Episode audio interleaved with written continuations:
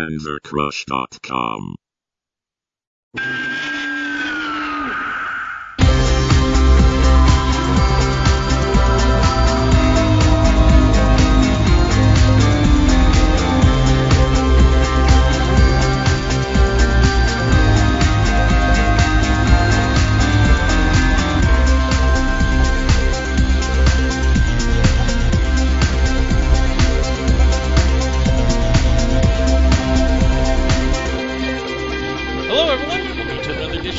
the Kaiju Kingdom podcast. We are your hosts, Jessica. and I am Chris Eaton. And, uh, everybody, it's the Batgirl episode. Guess who's here? Here I come on, here I come on the back but that cycle. And it's a very appropriate subject given our guest today. Oh, very much so. so if you couldn't Yes, tell I'm- by I'm that dulcet tone this. right there, that is Sir Mark Jaramillo with uh, joining us Yes. once again. And we have a very special guest today. Uh, we Yes. have author John LeMay. I did I say that right? That's correct. Thank you, Chris. All right, and he's talking about, or I'm sorry, we're going to be talking about his new book, which is a topic I absolutely love. If you've listened to, especially some of our early shows with Mark, you know this. I'm an absolute nutcase for this kind of stuff. So, um, considering that Mark actually contributed to this book, I'm going to hand it over to Mark to kind of lead the way. So, Mark, please, take it, take it away. Okay, well, we're excited to have author John LeMay joining us. And we're here to talk about uh, his newest book. Uh, it's the third in his series, The Big Book of Japanese Giant Monster Movies. Volumes one and two uh, have been out for a while, and both are available via Amazon. Both fantastic books covering uh, the, the past half century of uh, the kaiju genre.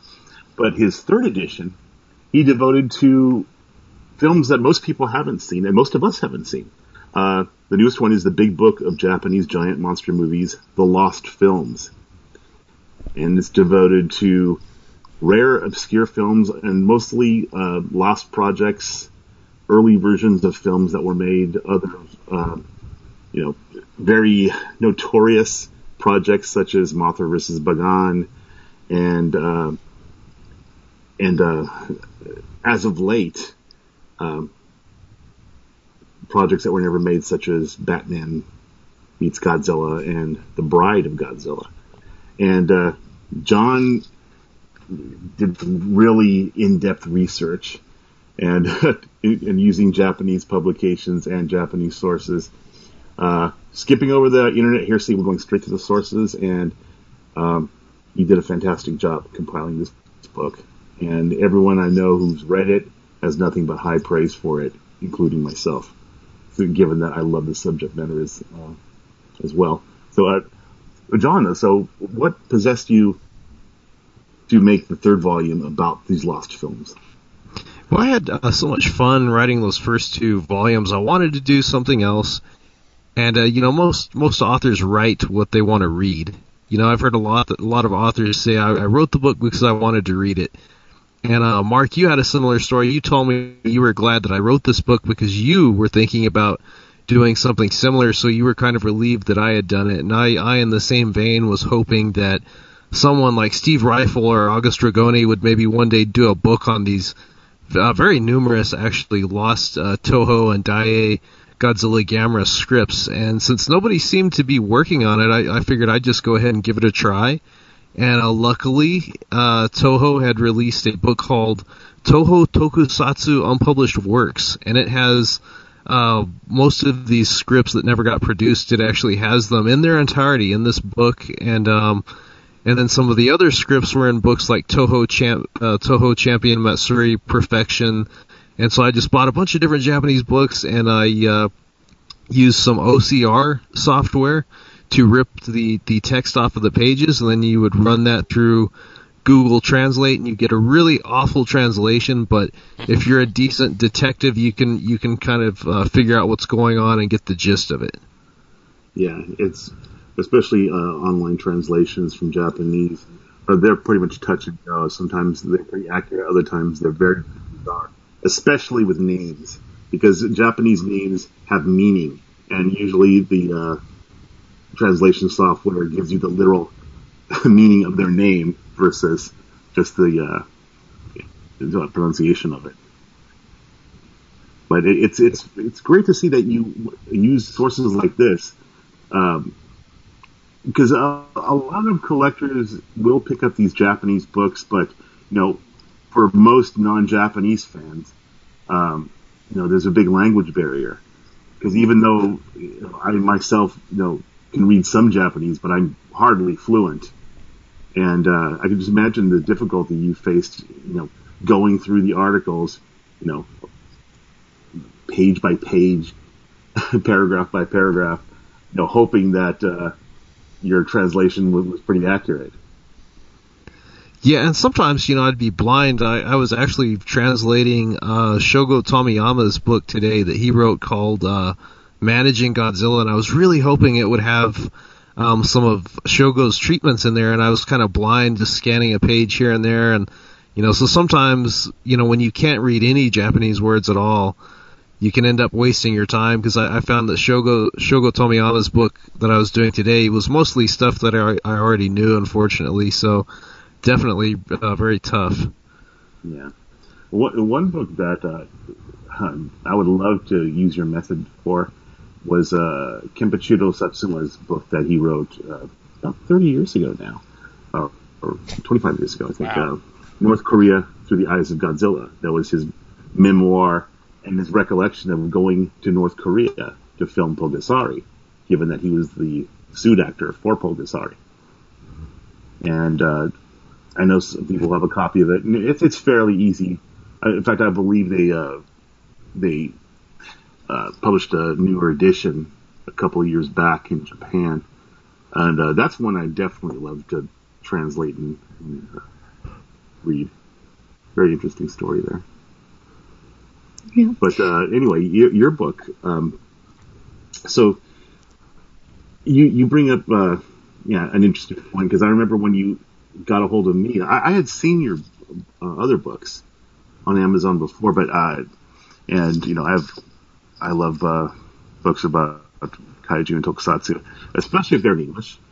And I had seen yours, but I hadn't ordered them. And then uh, you had got a hold of me. I guess you had seen my name on Facebook or something and knew what I was working on. And you approached me about, you know, contributing to the book. And um, you sent me PDF copy of your manuscript. And I was uh, pleasantly surprised at how in depth your research was and, and how uh, you, you really valued accuracy.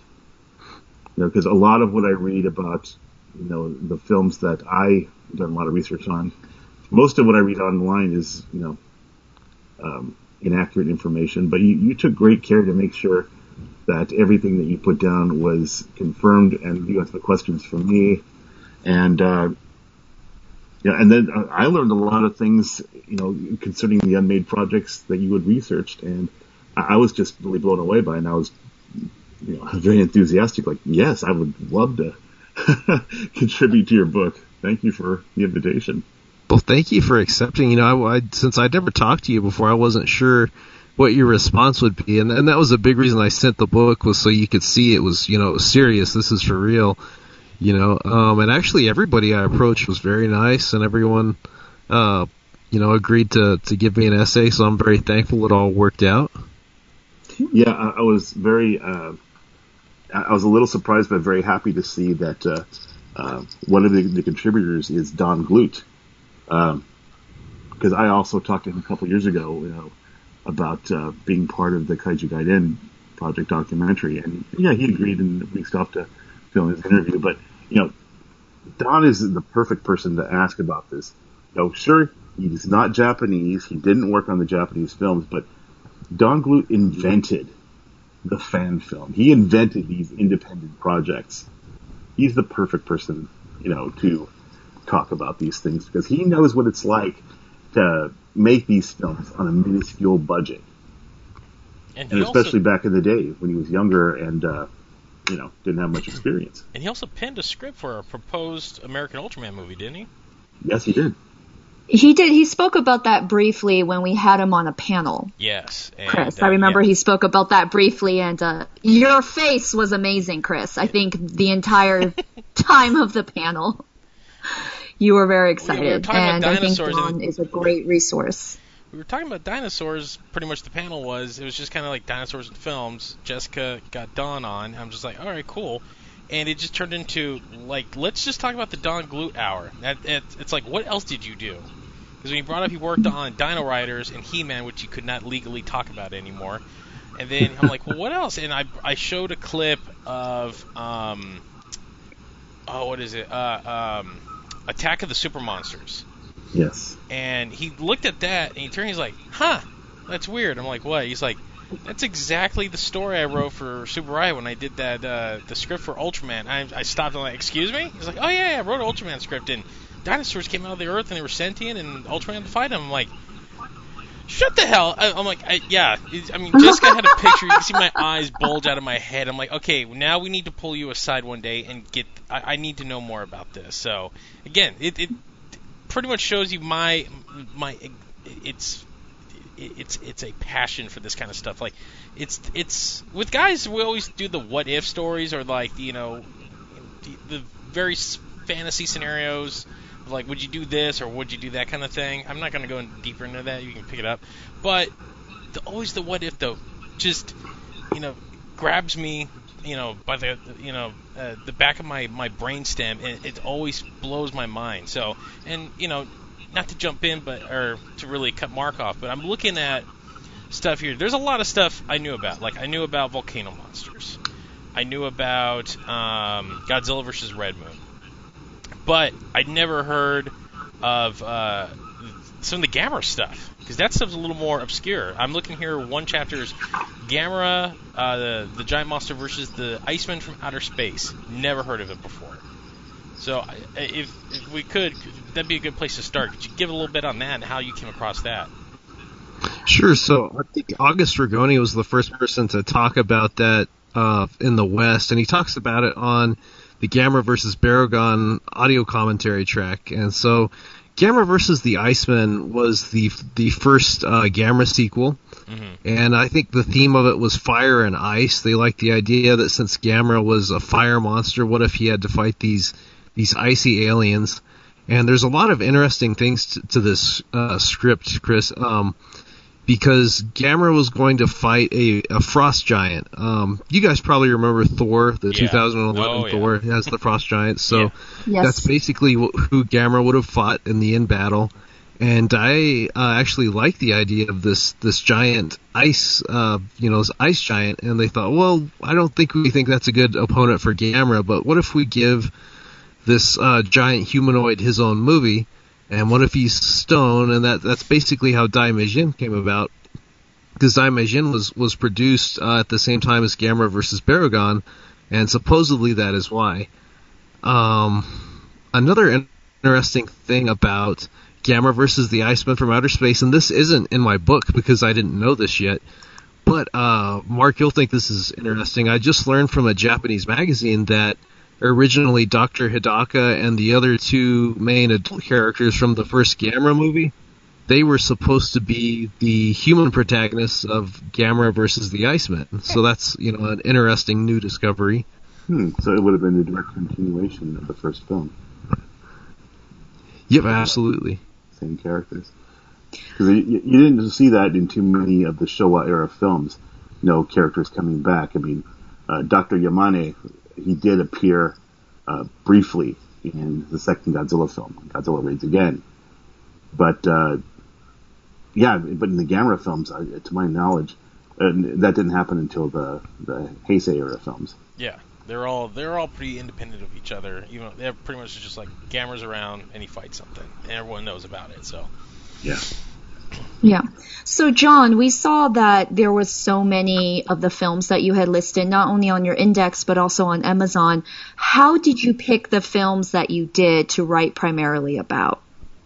So basically, if a film's not in there, it's just because I didn't know about it. Um, like somebody told me the other day about a a Daimajin uh, remake with Kevin Costner. Like the only reason that's not in there is I just didn't know about it.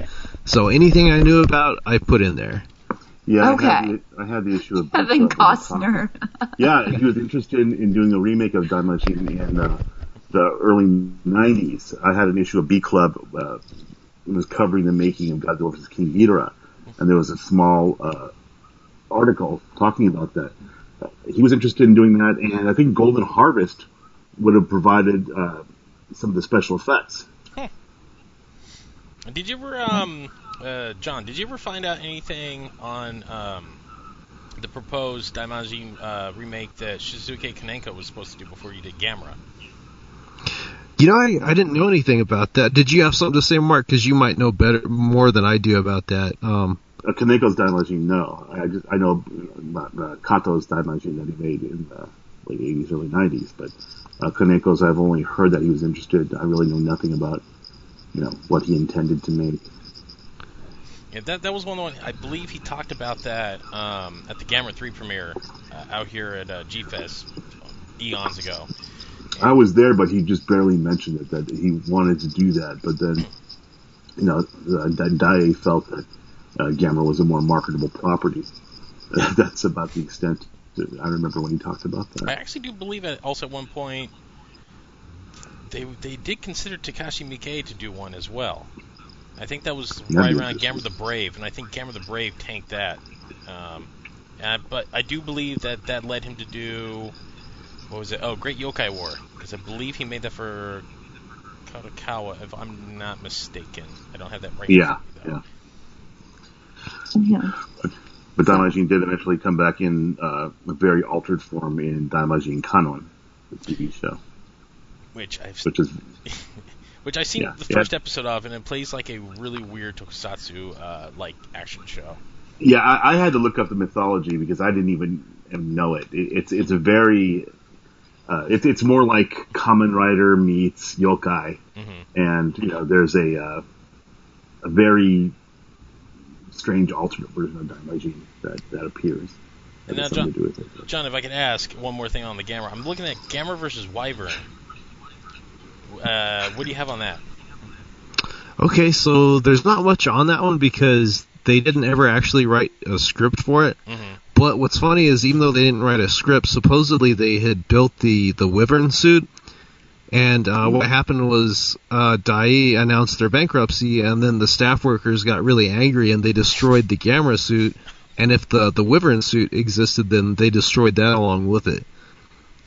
And I should probably clarify: Gamera versus Wyvern has nothing to do with Gara, Gamera versus Gara Sharp Mm-hmm. which is the giant cobra monster. Um, so there's a pretty good possibility that they played with the idea of Gara Sharp back in the 1970s before Daiei went bankrupt. Mm-hmm. But Gara Sharp is really uh, more from the 1990s. And at one point, Daiei was, was thinking about making an hour long, I believe, di- direct to video uh, Noriaka Noriaki Yuasa Gamera film, and I think that the uh, the footage that you see with the little models of Gamera versus Gara Sharp, I think that was supposed to be kind of like a a little test run just for fun Mm-hmm. uh, mini movie. Yeah, pretty much like a proof of concept video more than anything Yeah. else. Yeah.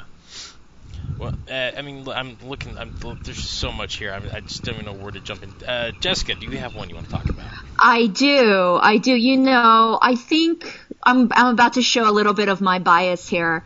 Um, definitely Batman meets Godzilla because it's two of my favorite characters, and even I think I discovered Godzilla when I was closer to four, but Batman would have been the first at the age of three. So I would say honestly, everything that I do know about the film is either something that I've read online, which could be true, could not be true, depends on how much detective work you get into it. And everything that I try to know is by people that I've asked who worked at Warner Brothers, who currently works at DC now, regardless of whether they worked during the time of the 60s, but you know, it would be somebody who is now. And I've even, I've been able to do press interviews with um, Mr. Ward and Mr. West, and you know, and I've asked them about the film. So I didn't know if there was something, John, that you may let us know. I didn't know. Have you talked to Toho or anyone directly? I don't know how much you've tried to. Have, have you tried to reach out to like Warner Brothers in DC? Maybe they even gave you a better answer than I've received from them over the years. Um, or were you able to write upon what you can find online and what you've read? So what I found actually came from a university, and I don't remember which uh, university it was, but William Dozier, the producer of the Adam West Batman TV series, gave all of his papers to a university, which is pretty custom, and somehow I found out about it. I don't, I don't even remember how I found out about it, but so I, I talked to this university and I paid them their little duplication fee, and they sent me the actual 22 page treatment for Batman meets Godzilla. So that's the only thing that I have that's concrete is that 22 page treatment, which is uh, undoubtedly 100% part of the Batman TV show. And I mean, it was, Right. there's no question it was written for Adam West. Um, the big question is, what did Toho have to do with it? Um, initially, I thought that Toho had nothing to do with it. Um, so Toho had a script called not Batman meets Godzilla, but Godzilla versus Batman, and this was in 1965, be, you know, before Batman meets Godzilla. So I've been Right. reading uh, some Japanese uh, websites, and there's a Japanese script collector who says that he's seen bits and pieces of Shinichi uh, Sekizawa's Batman versus Godzilla. And what c- was interesting to me is is the way that this Jap- Japanese man described it. Um, he describes many of the same elements that were in Batman meets Godzilla. So from that, I would draw the conclusion that Shinichi Sekizawa wrote uh, Batman versus Godzilla treatment, and then that was probably given to William Dozier by, I would guess, Henry G. Saperstein, Godzilla's American agent, so to speak, in the 1960s. And uh, Dozier probably had someone in his camp adapt it to his TV series. And it would be my guess that it never got far enough along in development that Adam West or, or Burt Ward would have, ever even heard of it. But uh, Jessica, I definitely want to hear what you know about it. You know what? I'm going to be really honest. Um, a lot of the people I've spoken to either didn't even know that it existed or said like, "Oh, I didn't know whether that was a thing. I thought it was a hoax." Oh, I don't know. It, I don't know whether it would have even been made. Do you know I what I mean? Back in the 60s. It was real for the longest time. I, I was Right. Right. And you know, even the higher ups, which I don't want to name, even like they, you know, cause you don't want to embarrass them at their position. Um, even they were like, oh, I didn't even know that was an actual thing. I didn't know that it was real. And, you know, at the time I had met and interviewed Mr. West and Mr. Ward, it was, um, they were already older gentlemen. So I didn't know, uh, you know, their answers were obviously very short, like, oh, sounded good. Or yes, I kind of knew, but you couldn't, I couldn't tell whether it was an answer of yes, they've read the script and they just don't want to talk about it, or whether their memories of it is not exactly what their memory is of it now. If that made sense. It's almost like a friend who asked you, do you remember being invited to that birthday party? And you're like, yeah, yeah, yeah, I did. And then after a fact, you were like, oh wait, I didn't even know I was invited to that birthday party. So I didn't want to draw any conclusions from like their memories of it now because it would be over 30, 40 years. You know, I mean, not, sorry, I mean, it wouldn't be over, yeah, it'd be, it'd be many years ago. Excuse me, my math is not great. And so I didn't want to take their answers for granted and say that is absolute truth. So that's, to be honest, as far as I know, which is less than you since you're able to actually get the replication of it from the university. So, which I, I've never seen. I don't. The, I've not seen. the seen it. University of Wyoming, and I'll send you a copy of it because I have a copy of it too. Oh, okay, great. Yeah, so I, I've not seen that, so I can't say, I'll- you know, I'll really send you a past that. it. It- It's. It, yeah, it's worth reading. It's very entertaining. It's That's amazing. That's amazing. That's great. And so that's why I was like, you know what? I'd rather check with you since you actually did research into it past the internet and onto something a little bit more substantial. So, it's like it's like when the uh, the the dude uh, went out to that uh, field out there in uh, in New Mexico of all places and dug up the uh, the fabled Atari uh, ET games. He, he confirmed a weird Right. urban legend. he confirmed it exactly. So, Mark, do you have one on this list that, uh, that that's piquing your interest you'd like to talk about? Uh, yeah, um, I, you know, in addition to, you know, contributing to the book, uh, I attended John's panel he did at G Fest about the Lost films, and he put on a fantastic uh, PowerPoint presentation. And uh, you know, he only had an hour, and there's so much to go over. But uh, the the crowd, it was a capacity crowd, and they were just blown away by the information that he gave them. And what you know, he did talk about Batman meets Godzilla, of course, that's a big one. But the one film that he went into great detail about, and the the crowd was just they they couldn't believe it, and you got a tremendous reaction uh, in telling them the story and the synopsis um, about the Bride of Godzilla. So, what can you tell us about the Bride of Godzilla? So the Bride of Godzilla, I'm glad you brought it up because it has such a far-reaching uh, impact. It actually, it actually stretches all the way to the 1984 Godzilla. So that first scene in the 1984 Godzilla, where where it's it's actually kind of unclear. You've got a boat in a stormy ocean, and then you see Godzilla, I assume, kind of rise up from a volcano. It's kind of confusing. You don't really know what you're seeing, and then you know the the guys on the boat get attacked by Shockirus, the the giant sea lice um, that drain their blood.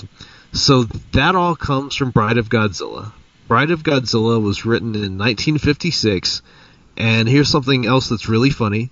The author of Bride of Godzilla was one of the title Mysterians in the movie The Mysterians. He was a bit part actor named Hideo Unagami, and he was indeed one of the Mysterians in that Toho film.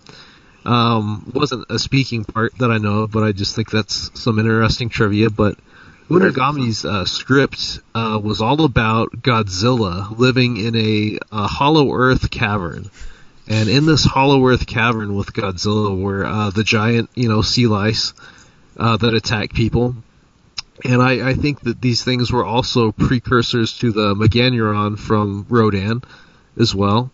Um, Bride of Godzilla is similar to Rodan in a lot of ways in that this underground cavern is discovered by way of a Kyushu mine, just like in Rodan. And uh, with Godzilla in the underground world is a proto version of Rodan, which is a he isn't named, and it's a, a different type of prehistoric reptile than what Rodan was. But there is a giant flying Rodan type monster. Uh, Anguirus is down there as well. And uh, somehow in this crazy plot, you've got a, a doctor who has created a giant uh, robot uh, in the image of his foster daughter that has the face of his ex-lover, and, and this robot is uh, basically a giant naked Barbie doll. And uh, when Godzilla and the other monsters come out from under the ground, he, he sends his giant robot daughter to attack them. And the story ends with the robot daughter killing Anguirus and the, the Proto Rodan, and she and Godzilla go back to the cave together. And it turns out that she is a uh, a secret atomic bomb. She hugs Godzilla, they explode, and the movie ends. And there's mermaids. There's also mermaids. We can't forget that. Yes. Oh, everything I could ever want in a film. Yeah. Wow. Okay, that's yeah. Uh, first off, so the Hollow Earth thing. So uh, that's obviously something Legendary's opting for their uh, MonsterVerse to kind of as a nice explanation of um, you know the where giant things have been dwelling for the past you know millennia. Um, proto it, it, Anguillus before Anguillus prototype. Proto- it, yeah, this is uh, of my French, batshit insane. I love it. But a lot, a lot of what John was saying, it, it, it's very fascinating because there's so many aspects from Bride of Godzilla that was used in in subsequent films. Mm-hmm. I mean, as, as uh, yeah, like you mentioned Rodan, Mhm. and uh, John, you had said uh, at the uh, G-Fest panel that the giant flying monster was like a, a giant Archaeopteryx, the feathered, um, the feathered like dinosaur bird. Yes, that's correct. Yeah, and uh, if you look at some of the uh, publicity photos of the first Rodan film, um, much like the '54 Godzilla, the early, some of the early uh, publicity photos featured uh, an, uh, a maquette of Rodan, an early version of it, which which features feathers and looks quite different than the finished suit. So it's it's you know it's not hard to imagine that they were influenced by the idea of the Archaeopteryx from Bride of Godzilla. It sounds like a well that kept, uh, you know, the producers kept going back to eventually. Even Godzilla versus Biollante. hmm You know, a mad scientist creates, you know, a, basically a monster in the image of a, you know, beloved daughter or ex-wife or lover. That's also a little Evangelion-y too. Just, just, just a tad bit right there too. Like there, the the whole you know dude making something out of his you know in the image of his wife and it's kind of his daughter. Yeah, it, and that's a whole convoluted mess for another day. But yeah, that and for what 1956 you said Yep, 1956. that is a wacky, wacky premise. Like genius, but wow, for for that age too. I mean, like we. There's a lot of wacky stuff that came out, like in the 50s, especially like you know stateside, but it was all like fairly straightforward. Like if you like American monster movies were just like there's something big, it attacks, and the military eventually kills it. I mean, it was, I mean, say what you will about the actual monsters they would use, but like they were pretty cut and dry. This is just like a weird hodgepodge of of wonder. so I'm I'm sh- I'm, I'm just I'm, I'm I know I'm kind of flabbergasted that uh, something like this was and this was supposed to be the the follow up this to uh, the first Godzilla movie, right? No, actually, follow up to Godzilla Raids again. Okay. Oh, yeah, okay. so, so that was actually returning. It it was a way of uh, reusing the suit, I think. Uh, that makes sense. Um, yeah, another crazy thing too. Uh, Tomoyuki Tanaka liked this script so much that in 1978, when they were doing these Godzilla revival meetings, he gave the Bride of Godzilla script to Shuichi Nagahara, and he told him, "Hey, would you rewrite this for the 1970s for today?" And so Shuichi Nagahara actually wrote three new drafts based off of uh, Bride of Godzilla, which eventually evolved into something called King of the Monsters Resurrection of Godzilla, and that script in turn eventually evolved into the 1984 Godzilla. Wow. now, do you have do you have any information on the uh, the the '70s drafts? Was there uh, um, any major changes? Do you I mean, do, what have you learned about those? Okay, like yeah, the 70s Bride of Godzilla drafts. Mhm. Okay, yeah. Um, they were just more down to earth. They didn't have the giant naked robot daughter. Instead, they actually had one of them had a kind of a female Mecha Godzilla, is how I would describe it, and that got scrapped in the second draft for just an actual flesh and blood female Godzilla, and that carried over into the third draft. Um, they weren't terribly interesting, but they, they all had this concept of instead of a, a mine in Kyushu, it, it's just an island with a hollow cavern underneath a volcano. And again, I think that's why in 1984 Godzilla, you see Godzilla rise up out of a volcano. I think that's the remnant of those scripts. Fa- it, wow, fascinating. Again, like the fact that you've dug all this up, much, much like I've always complimented Mark for finding the Wolfman stuff. This this this is a treasure trove right here, sir. You've done you've done some great work. Um, oh, thank you. I'm looking at one right here. Godzilla: Legend of the Asuka Fortress. Is that am I pronouncing that right? That's right. Um, I'm kind of I'm proud of that one because I think I cleared up a misconception on that one. Uh, for years, that was reported as two different movies, and one of them was supposed to have originated in 1978. But in reading Toho Tokusatsu unpublished works, it uh, very specifically states, and the translation was clear enough. I'm, I'm confident in this.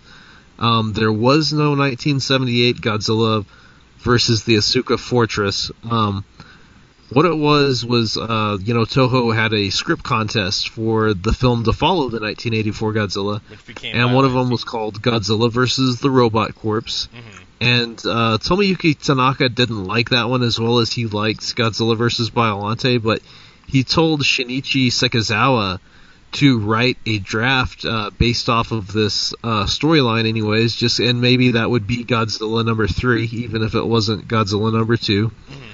Um, so it's basically the Asuka Fortress is is also a precursor to Gunhead. Uh, that script actually turned into Gunhead, is what Toho Tokusatsu Works uh, says. So it's just a giant sentient computer um, that turns against mankind, just like uh, Skynet and Terminator. And uh, Godzilla is the only thing that can stop it. Ah, that's awesome. Um, there was one. Um, did you ever get anything on? Uh, what was it was supposed to be the follow-up to Destroyer, where they were going to do Junior's like solo movie, and he was supposed to fight a uh, a creature that was more in the concept of like of, of the thing that it could shapeshift. I think I yeah I think I know what you're talking about. Oh, I yeah. had no clue about that. My editor Ted Johnson was the one who who actually my editor Ted Johnson on this book. If you read an entry called Bio Godzilla, that's entirely his. I didn't write it. Mhm. Um, I just wanted to give him credit on that. Um, so Ted dug that up, and so yeah, there was the junior uh, character was supposed to continue. I think it was only after Tomoyuki Tanaka died that Shogo Tomiyama decided, no, let's do away with Junior. Let's make this a new Godzilla and forget about the the Heisei continuity. So I don't know much about like the the thing shape shifting type stuff, but yeah, there was definitely a, a sequel with Junior. All right. Well, uh, since we're kind of we're gonna start hitting the home stretch. Um, you mentioned when we're off air, you have you you got some new discoveries. Can you uh, tell us about those?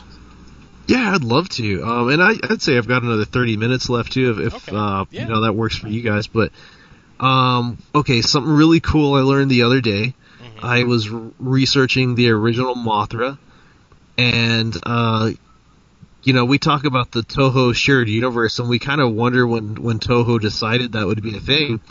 And we've always just assumed it was at the point of like King Kong versus Godzilla and Mothra versus Godzilla, but um, and what I was reading, it says that in the original Mothra script, 1961, a character was supposed to remark that, oh wow, Mothra is bigger than Godzilla.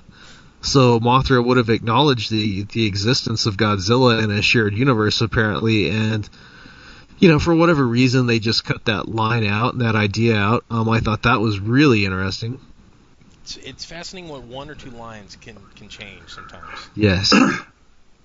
Yeah. Was there anything that you wished you could have put more in your book or that you had kind of a little bit more time or a little bit more facts that you'd be able to add into it? So yeah, you brought up more time. When I wrote this book a year ago, uh, my dad was in the process of selling his business, and we were also in the process of like moving a bunch of stuff off of our property and selling the business. So I was really preoccupied, um, and I I really wanted to get the book out though. You know, just you know how you are. You're like, well, you know, what if something happens and I can't do this book? So I wanted to get it out. Um, so there will definitely be both a sequel and a revised and expanded second edition one day, for sure. So, um, and I'm actually working on it right now. Um, I've, I've already expanded on uh, quite a few things. Um, Anything you can go into? sure, like uh, Peter H. Brothers helped me recently with uh, the original Godzilla script for the 1954 film. Um, learned some interesting things about it, which are all uh, in his wonderful book. Uh, if, if you haven't heard of it, it's called Atomic Dream, or what is it, Nuclear Nightmare and the Atomic Dream, or something like that. It's a really exhaustive study on the original 1954 Godzilla. Um, did some research on Destroy All Monsters. Um, here's something neat that I, I found some, I guess you could call it some concrete proof of. We've always wondered why Baragon didn't emerge uh, in Paris. So uh, I've found two different uh, Toho endorsed uh, books now. They both say the same thing. It wasn't because uh, Toho didn't have the suit, or that Toho hadn't repaired the suit in time. That wasn't it. It was because Baragon's ears would have been damaged it, had he emerged under the ground like that. It would have been too hard on them, so the ears were a problem. So they had so Baragon could have done the scene that there the suit was there, apparently, but it just would have been too hard on the ears, and that's why they changed it to Gorosaurus. Which never made sense, but okay. No, It's uh, it, Uh, I'm glad- go with it. go ahead. You had Mark. mentioned uh, an updated uh, version of the book because there's always so much more to add. a couple things uh, uh, you touch on briefly uh, the lost King Kong films from the 30s, uh, the Japanese King Kong films, and uh, a, a, couple of you do have a few illustrations in the book. Two of them, because I remember you and I had discussed it when you were doing the book. Um, you did include uh, two photos, which are from Wasei King Kong, the 1933 King Kong movie. And you have a list there, the only surviving images of King Kong made in Japan. And uh, there's one of the Kong on the building holding a woman, and there's another one of him on top of a tower with a plane in his hand. Um, I have a third photo. Oh, awesome! For for you, yeah. Um, so I collected stuff too, so I have a third photo for you for the next uh, edition of the book. Now, what, uh, what Wasei King Kong is different from King Kong and Edo, right?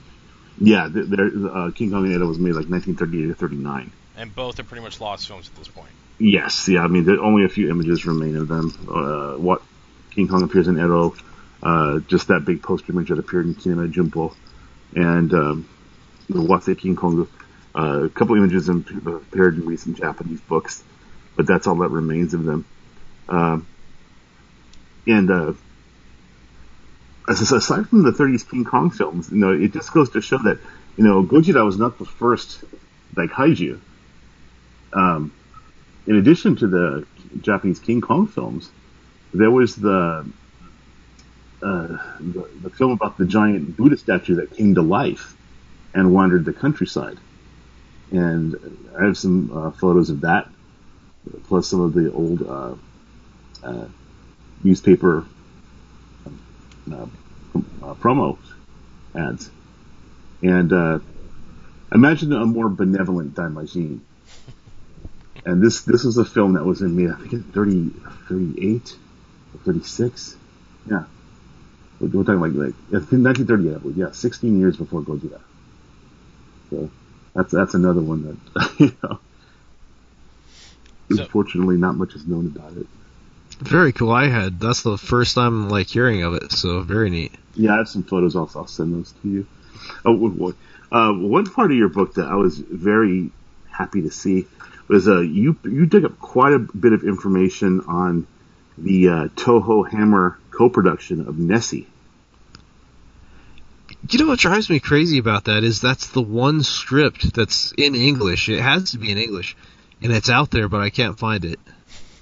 Oh, okay. I'll I'll, uh, I'll see what I can do. I, think I, I will say though, just don't confuse it because I already had someone give me the script, and it turned out to be uh, a different Nessie movie by John Sayles called Nessie Sea Dragon of Loch Ness. Yeah, and you, that script you, you mentioned there, that one. So, yeah.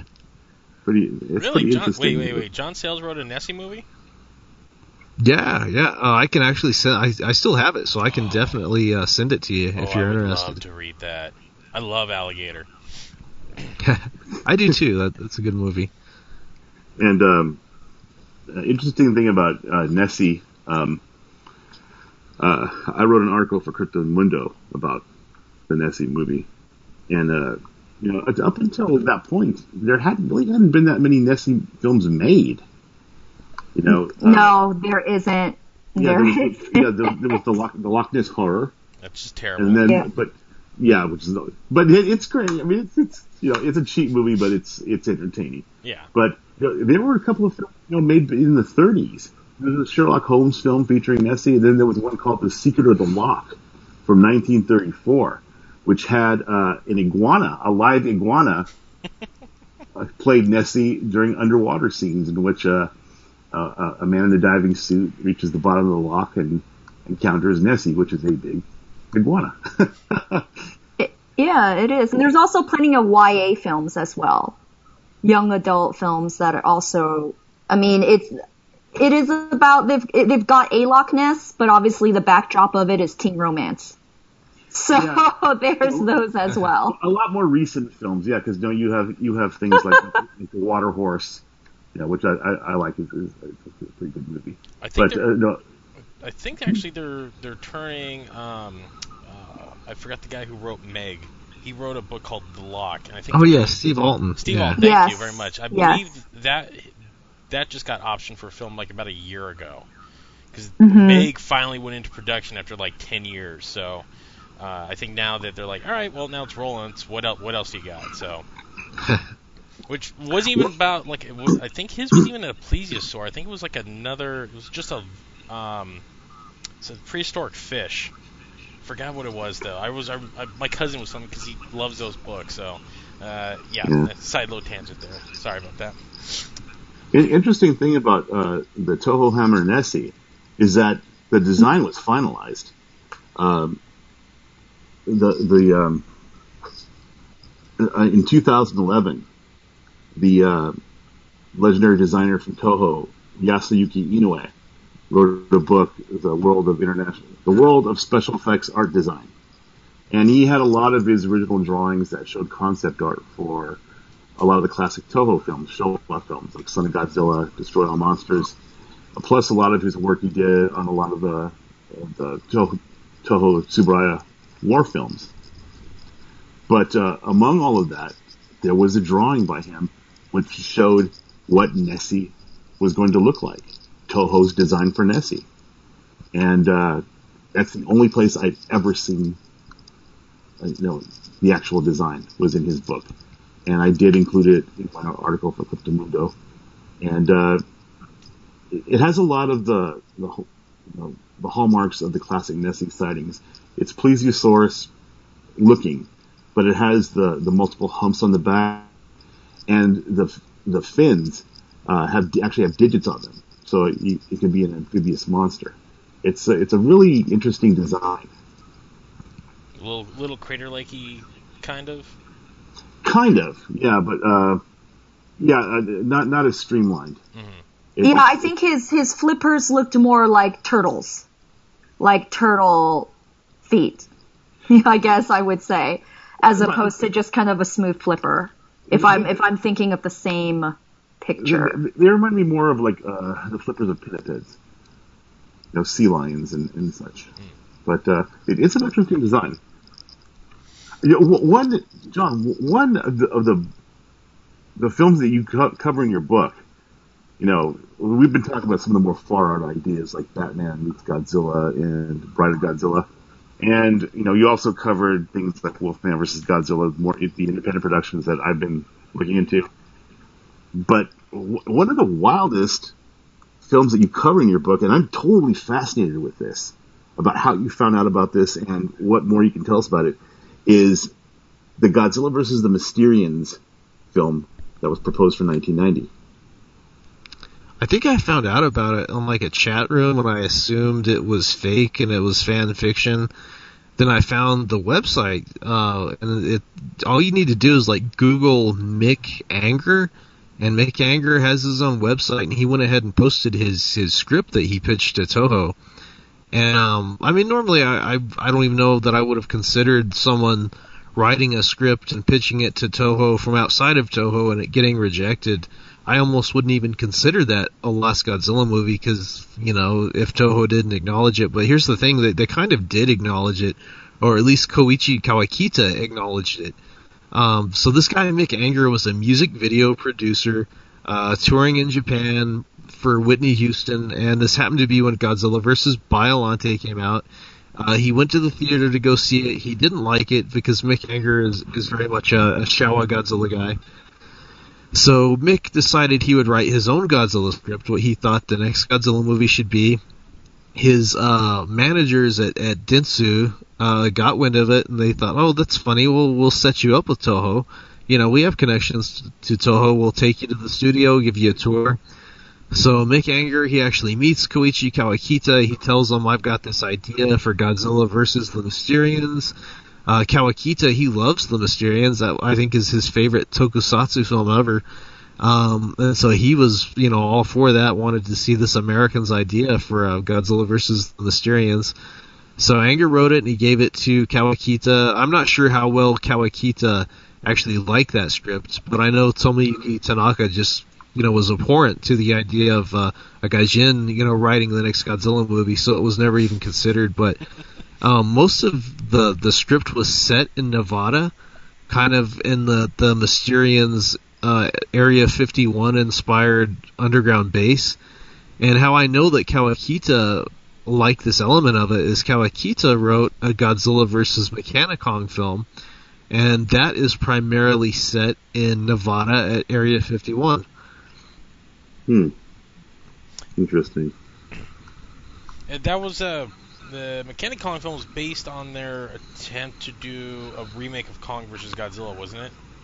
Correct. Yeah, and then Universal told them to shove it with the rights, and then they're like, "All right, we'll do Mechani-Kong," and then they also told them to shove it on that too. Am I am I correct on that one? Yeah, hundred percent. I think it was technically Ted Turner. I think owned Kong at that time. I, I don't know. Is that right, Mark? I, I, in the '90s, I, I think so. The the rights of Kong, because as far as I know now, King Kong and Kong are two different legal entities. I think Yeah. it's intellectual Very property. interesting. That's why Yeah. Legendary's monster is called Kong and not King Kong proper. So um, I think that was because Universal, I think, has some claim. I think it's part of it. They they own, like, because I think they bought RKO's library or something like that.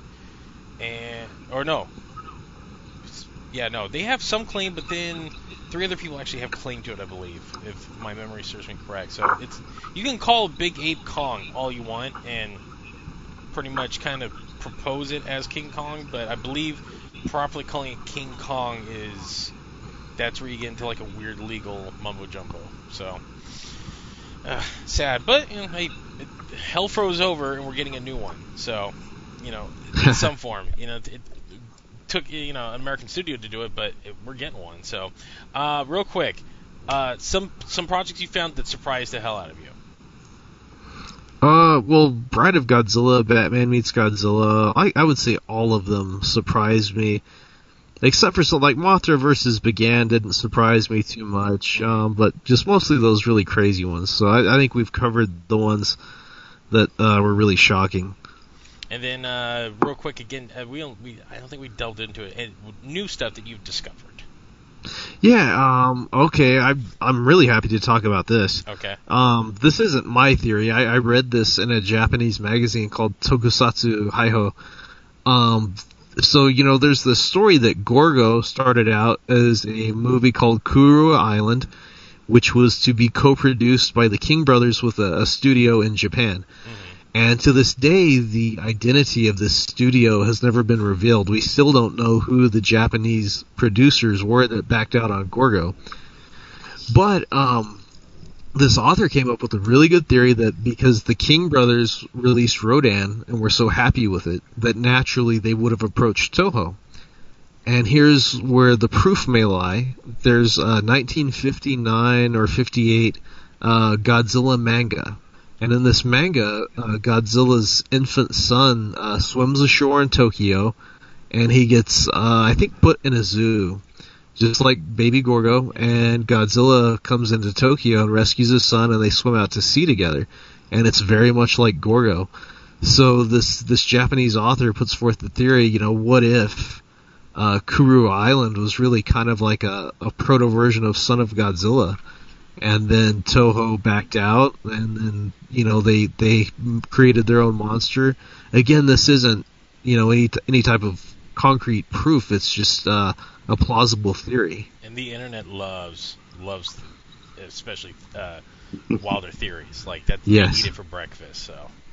So that's that's what you can expect to see in in the sequel and the revised expanded edition. Awesome. Anything else you can uh, delve into? Oh gosh, I'm so bad about thinking about things off the top of my head. Um, I'm having some fun right now with with the sequel book. Uh, I think I'm going to delve into alternate versions of the Ultraman shows, which aren't lost films or necessarily lost TV show. Or I was going to bring up Ultraman right now because you uh, you did mention Don Glut's Ultraman, which you do cover in the book, and also um, you talk about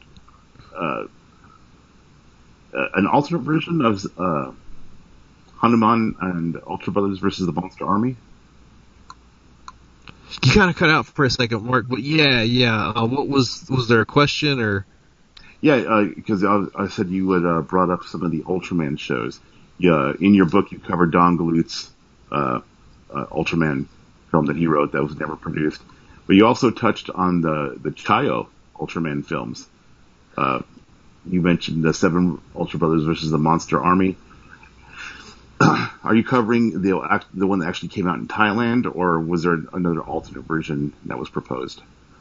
Oh, okay. Um, so yeah, what I was talking about in this this next book, is I'm I'm covering um the developmental process of the Ultraman TV shows, and that's why I was saying they aren't necessarily they they're not lost films, but I I think people they're kind of similar and that people will be interested in how those shows develop. So that's that's just something else I'm working on. It's, it's and I did finally find a proper story treatment for Ultraman Operation Giant, which I didn't have the first time around, and that was uh, what was supposed to be an all original 1967 theatrical Ultraman movie. So that's uh, something else that I'll either I, I, I don't really know what I'm going to put in the sequel and what I'm going to put in the revised expanded edition yet. Like I don't know what's going to go where, but I'll I'll definitely have some stuff on that soon. Yeah. I'm so happy that you're doing this because like uh, I told you earlier and you had mentioned, you know, this is uh, something that I was thinking about doing when I started looking for these rare films. But you know, you've you've gone further. I was just looking for independent films and fan films out of Japan.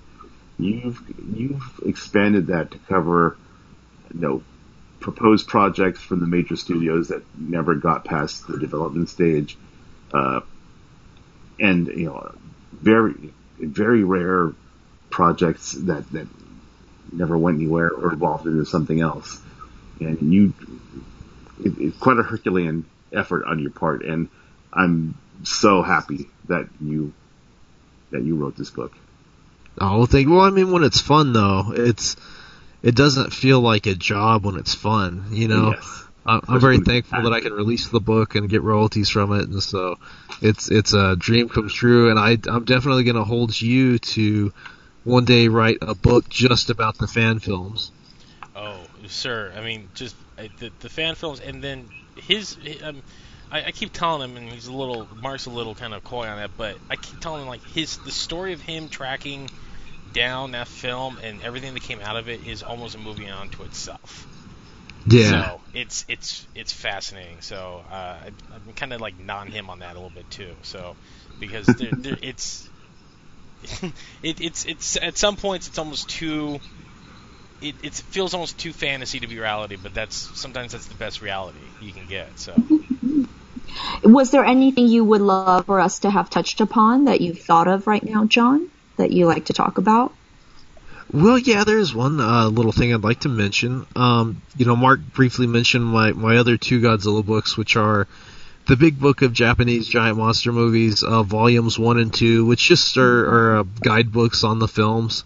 Um, I actually recently did a, a, revised and expanded edition of volume one, and I've reviewed over uh, 25 new films in that, like The Whale God, uh, Bermuda Depths, Voyage into Space, uh, H-Man, Warning from Space, just a lot of movies that I missed the first time around, and I've also reformatted the book where it's uh, a lot nicer. So that that's out on Amazon. If anybody was a fan of that first book, it, it's out there in a, better new edition now.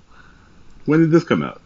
Uh, I haven't really like. I felt bad to blast it all over Facebook because I I feel like it's kind of too soon for a second edition of that book, and I don't really want to seem like a a, a money grubber. You know what I mean? So I didn't really want to like put it out there on Facebook Monsterland yet. And uh, but it I just figured I'd put it on Amazon and see kind of how it did with no promotion, just as an experiment. So this is the the first place I've really mentioned it publicly. Oh, that's great. It's I think it's definitely worth looking into. I mean, you. I mean, you're a very prolific writer. In addition to these subjects, you know, kaiju films, giant monster films out of Japan, uh, you've also authored a couple of other books. Uh, you live in New Mexico, so you're a big fan of Southwest history. You recently did a, a book on Billy the Kid. That's correct. I'm from Roswell, where the aliens crashed. So I've done books on the aliens, and I've done books on Roswell's history apart from the aliens. Uh, Billy the Kid hung around Roswell. Um, my Billy the Kid book won uh, New Mexico Arizona Book Award for best uh, cover design, so I'm excited about that. Um, so yeah, I, I have a history within uh, the Southwest. I also just had my first article in True West published. So, so yeah, so there, my my writing career really began in some ways more with the Southwest in terms of books, but my writing career actually began at GFan. That's where I had my first official published article. So, so I do owe my writing career to Godzilla and GFan in some ways. Well, it's it's fantastic. I mean, I'm looking forward to reading your book on Roswell because I'm very fascinated with that whole topic as well. And uh, I'm, I'm going to hold you up to your uh, uh, your offer to me if I could if I come down to visit you in southern New Mexico to, to take me to the actual crash site. Absolutely. I, have I've been to the uh, Patterson film site in Bluff Creek, and uh, so I definitely want to visit the Roswell crash site. Awesome. Well, since you've got relatives in New Mexico, you've you've definitely got an excuse to uh, come through sometime. Yeah, so I look yeah. forward to it. Yeah, most of my relatives are up north, though, like in Espanola and Taos, Santa Fe. But I do have uh, some down in Las Cruces. So.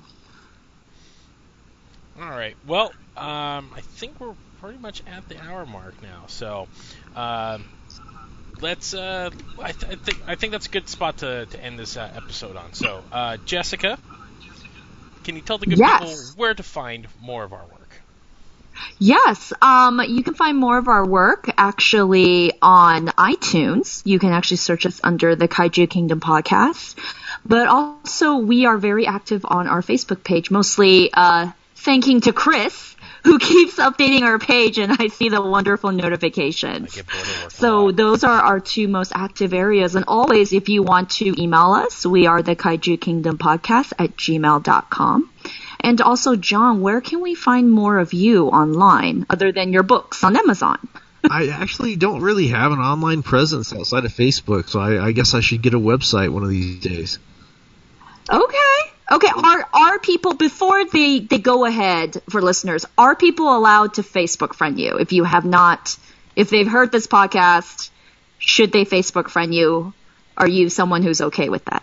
I'm, I'm like I'm like Matt Frank. I'll, I'll friend anyone. so you'll friend everyone. You don't have to follow me. You you can actually friend me. That's one thing I, I like about Matt Frank. He he doesn't make you follow him. You're, you're actually like his his Facebook friend, which I think is actually really cool. So. Yeah, yes, yeah absolutely. Yes. Uh, but, but open invitation find, to friend me on Facebook. You can find a lot of John's work. Uh, just type in his name, John LeMay, on Amazon, and you'll see all of his books, uh, including the the new edition of the uh, of Volume One of the Big Book of uh, Japanese Giant Monster Movies. Uh, according to Amazon, came out August 9th, so it's only been out for a short while. including the newest one, The Lost Films uh, plus, also, if you're interested, uh, his book on, on, on Pat Garrett, uh, uh legendary locals of Roswell, and uh, a lot of other interesting subjects. But uh, you know, check him out. he's on. You can get his stuff on Amazon in print form and uh, and also Kindle editions, right? That's right. Actually, I was so dumb. I know we're trying to wrap up, but I was so dumb in the self-publishing thing that I thought I was setting up a Kindle edition of that volume one book, and it turned out I was actually setting up the print edition because I wasn't even going to do one. And it was only like halfway through. I was like, "Oh, this is the print edition. I guess I'll go ahead and do it anyways." And it's funny because the print edition like outsells the Kindle editions like three to one easy. So I'm glad I did. People still want yeah. to read them books. I wouldn't say dumb, just like there's no experience with yeah. it, you know, and it's something learning. So that's good because that shows that print is also not dead as Bob Absolutely, Ross would yeah. say, a happy accident. yes, yes. Because look what's come of it. Fantastic. Alrighty. Well, that will do it for this edition of the Kaiju Kingdom podcast. I want to thank John LeMay for coming on and uh, just giving us a nice peek into his uh, treasure trove of wonders that he has found. So, as my grandmother would say, you're doing the Lord's work, sir. So, thank you guys. I'd be happy to come back anytime. It's blast talking to you all. When you get that next book out, man, we're gonna get you back on here because okay. there's a whole lot of other stuff we need to get into. So, and hopefully we'll see you uh, at Stanley's Kamikaze if you're able to come out. Hopefully so. Oh, yeah, we don't have to talk about that. So, uh, that'll do it for myself. And Jessica. And. And Mark. Thanks for listening, guys, and we'll see you next time.